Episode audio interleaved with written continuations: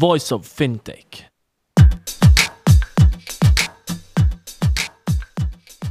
Welcome to Voice of Fintech, a podcast mapping out the Swiss and global fintech scene, connecting fintech enthusiasts with startups, incubators, accelerators, business angels, and VCs, and incumbents interested in partnerships. Voice of Fintech will help you navigate the fintech ecosystem. Here you can listen to the startup founder stories, what investors and incumbents are looking for when dealing with startups, and find out more about resources provided by incubators and accelerators. My name is Rudy Falat, and I'll be hosting this podcast.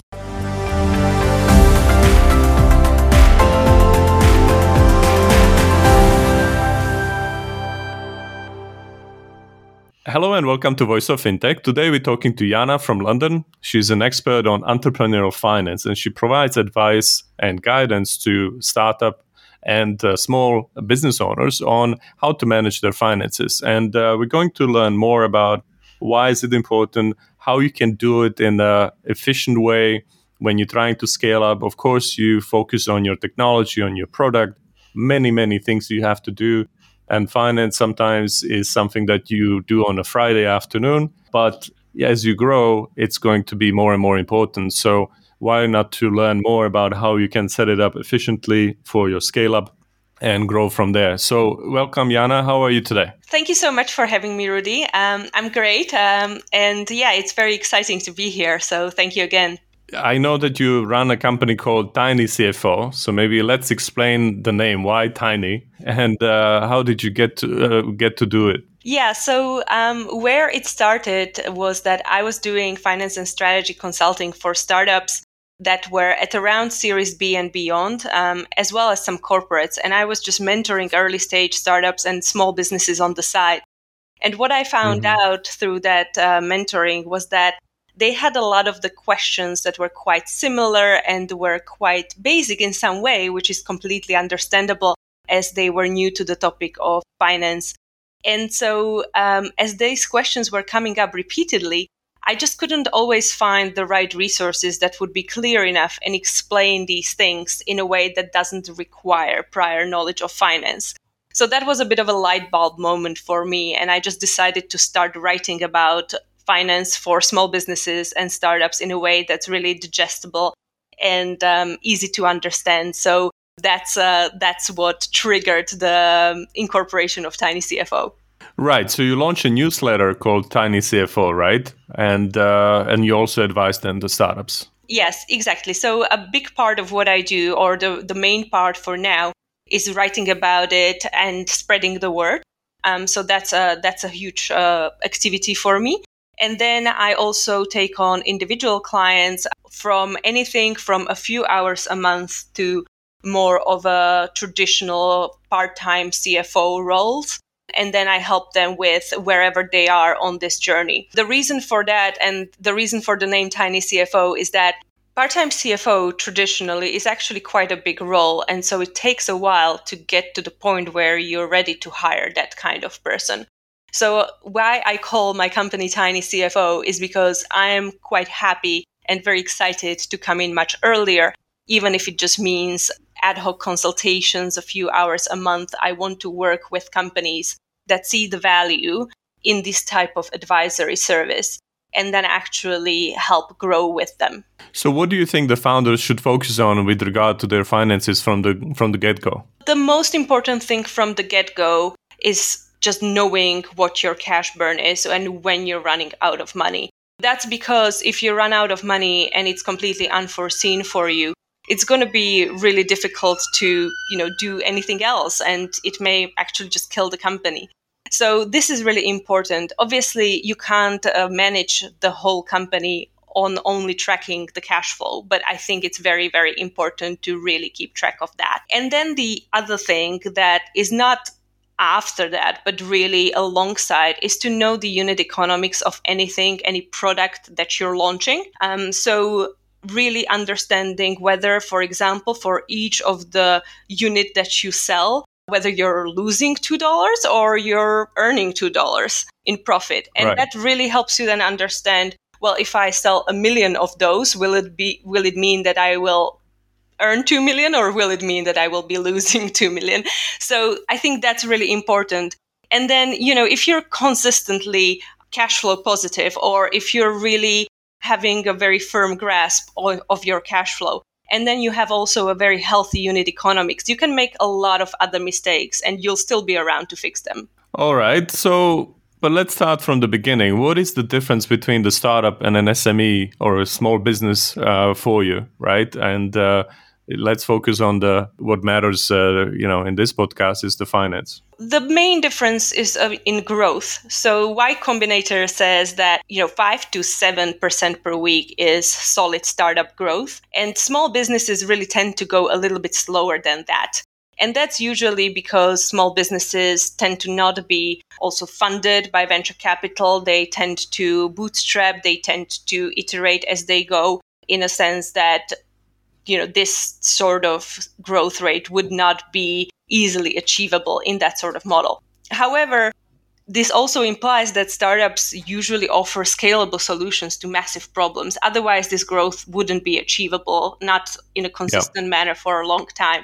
So what can also be the difference is that as a small business maybe you have a very specific niche and it doesn't have to be a huge market. There is enough of a market to build a good company, but not necessarily enough of a market to build a unicorn. But for startups, that's really crucial that they're solving something big enough that they actually can achieve the scale that we have in mind when we talk about startups. I think an important thing to mention is that you can have a great SME, which is not a startup, and it's doing well, it's growing, it's profitable, it's a great model and there's nothing wrong with that. It's just very good to know which one do you have or which one are you aiming for. Are you aiming for a startup or are you aiming for a more traditional small business? As this has implications for lots of other things, for your business operations, for finance and the type of capital that you will be raising, if at all, uh, for hiring and so on. All right. And so, which issues do you see in entrepreneurial finance, uh, you know, that come from your practice or from your experience? So I think the number one thing is not necessarily a finance issue, but it's a mindset issue, which is when founders really don't care and think that it's not important to look at the numbers or understand them. you know, sometimes they only start caring when it's too late, when they're running out of money, but literally in that moment or in that month when they're running out of money, that's when they start caring or when they really uh, need to apply for a loan or something like that, and they realize that they don't have the documentation needed or they don't have the answers to the questions that the providers will ask them.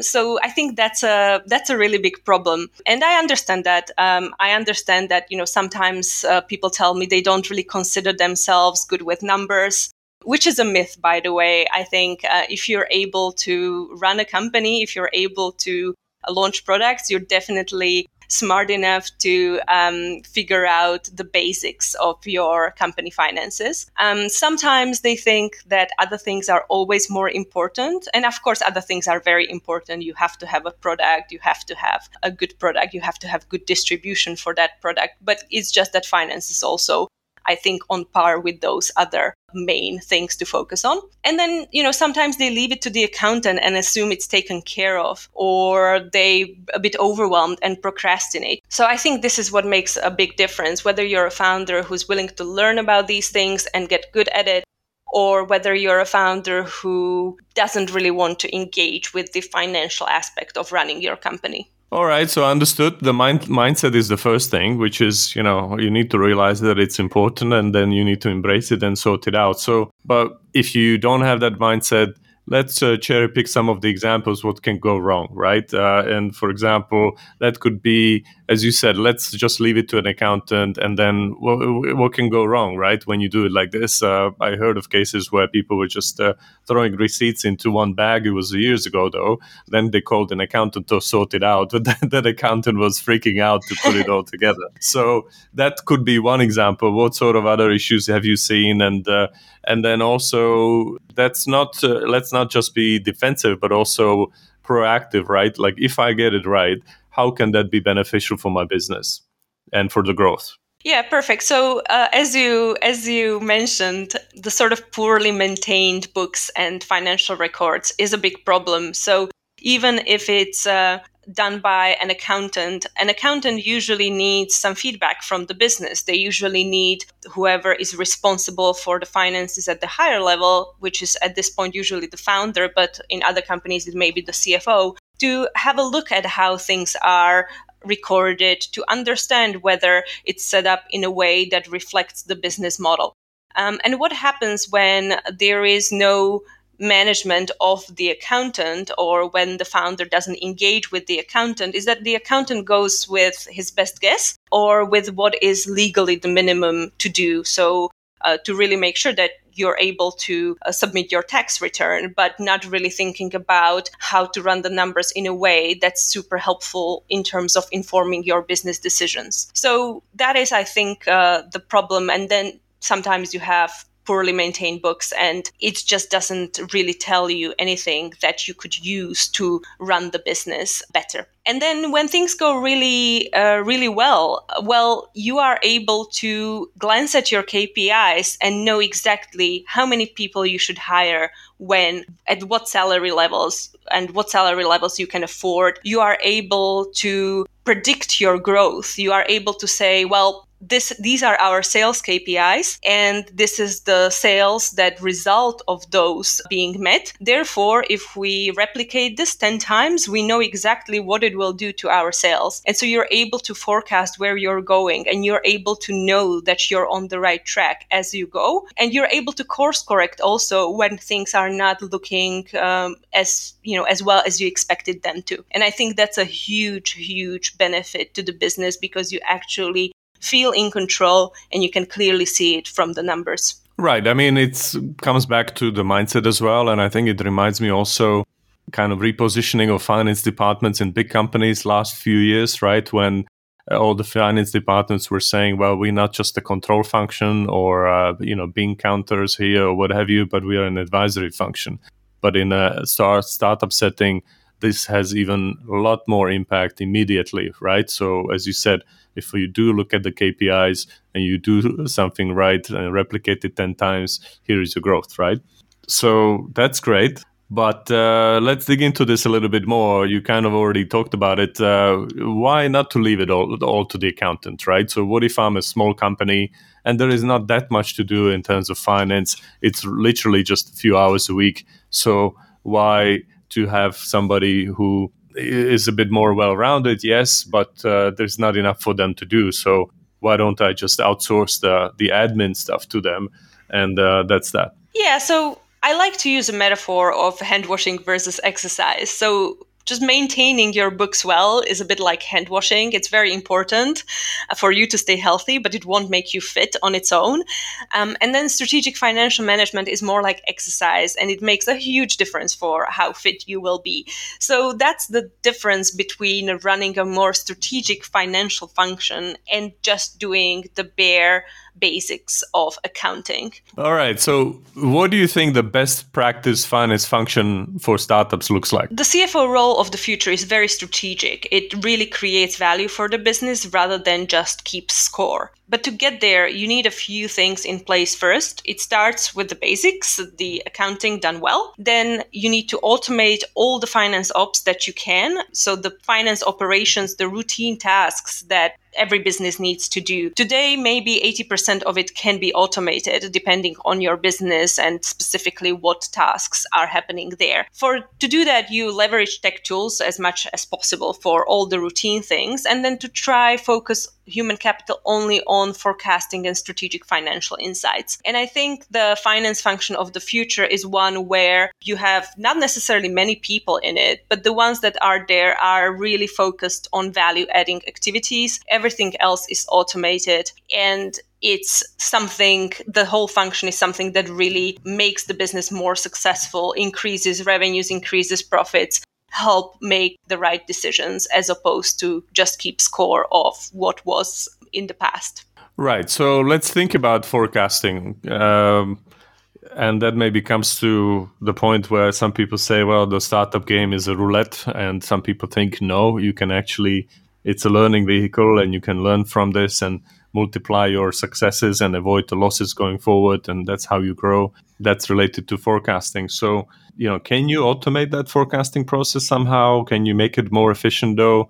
or do you need to like revise it every every five minutes if you live in the startup world so i think you touched on a very important um, topic uh, in what you just said which is experimentation and being open to it and of course you need to experiment to find out what works you need to see you know what kind of product uh, works for your target customers. You need to be able to iterate. You need to be able to learn from that. You need to understand how to sell that product. And that is definitely closely linked to experimentation. Where forecasting really comes into play is that once you have a bit of an understanding of what works then you can really understand how to grow it how to replicate it even if you're not 100% sure. And of course, you know, I don't have a crystal ball and it's very hard to know exactly what will happen in the future down to the decimal point but you are able to have some understanding and model out different scenarios with the numbers and see if we believe that this is true, then this is what will happen in the future. And we can plan around it. We can resource, we can plan our resources around it. We can do things that will help us get there. In terms of automating the forecasting, I haven't so far seen a solution that would do this well. But if you're listening and you have one, please let me know as I would love to trial it.